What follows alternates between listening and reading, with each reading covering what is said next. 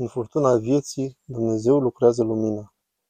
Părintele Haralambos Papadopoulos La Dumnezeu nu există ceva al nostru, o patimă, un păcat, o neputință, o greșeală, care să poată să-L împiedice să vină în viața noastră și să ne se descopere.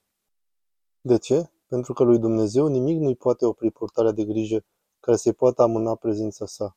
El va fi acolo, în mijlocul problemelor.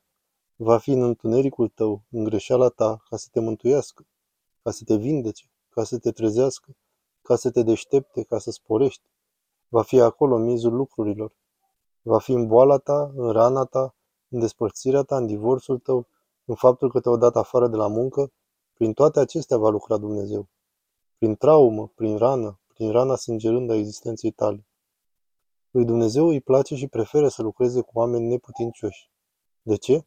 Pentru că Dumnezeu și Harul Său pentru a se odihni în om, trebuie să găsească un loc, o inimă zdrobită.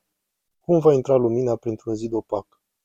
Atunci când inima ta e de piatră, plină de sine, aspră, necizelată, cu neputință de modelat, cum va ajunge lumina la ea? Cum va pătrunde lumina?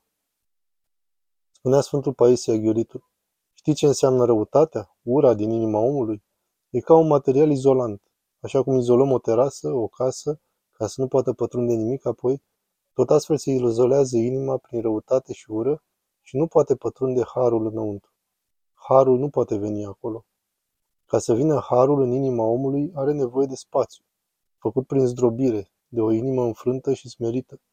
De aceea nu te teme de căderi, nu te teme de durere, nu te teme de a fi încovoiat, de a fi îngenunchiat.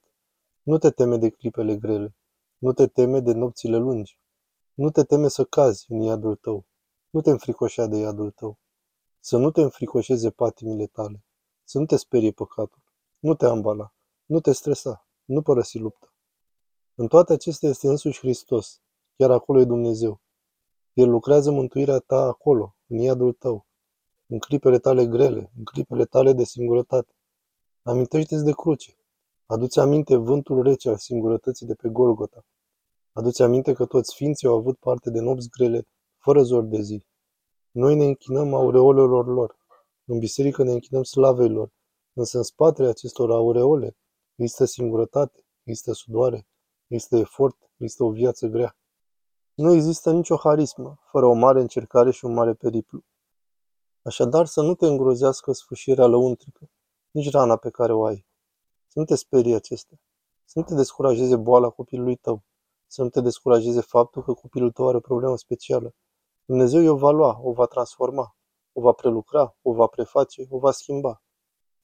Când s-a îmbolnăvit grav primul meu băiat în copilărie, mi-a spus un părinte atunci, nu cumva să cazi în greșeala de a jeli copilul. Să nu faci greșeala de a-l compătimi sau să-l consideri un copil bolnav. Să nu-i arăți că îi plângi de milă. Pe acest copil care suferă fără vreo pricină din pântecele maicii sale, Dumnezeu îl va umple de harisme. Îi va da har, îl va umple de har. Și așa a fost și este cu adevărat. Însă trebuie să învățăm să așteptăm. Trebuie să învățăm răbdare. Trebuie să nu ne temem de noapte ca să vină zorii zile. Trebuie să pricepem că noaptea e un proces, e o parte din venirea dimineții.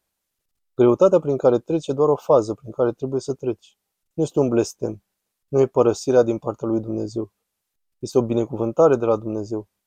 Poate că atunci nu poți pricepe, poate că mintea ta nu o acceptă, poate că inima ta se răzvrătește, ne omenește totul.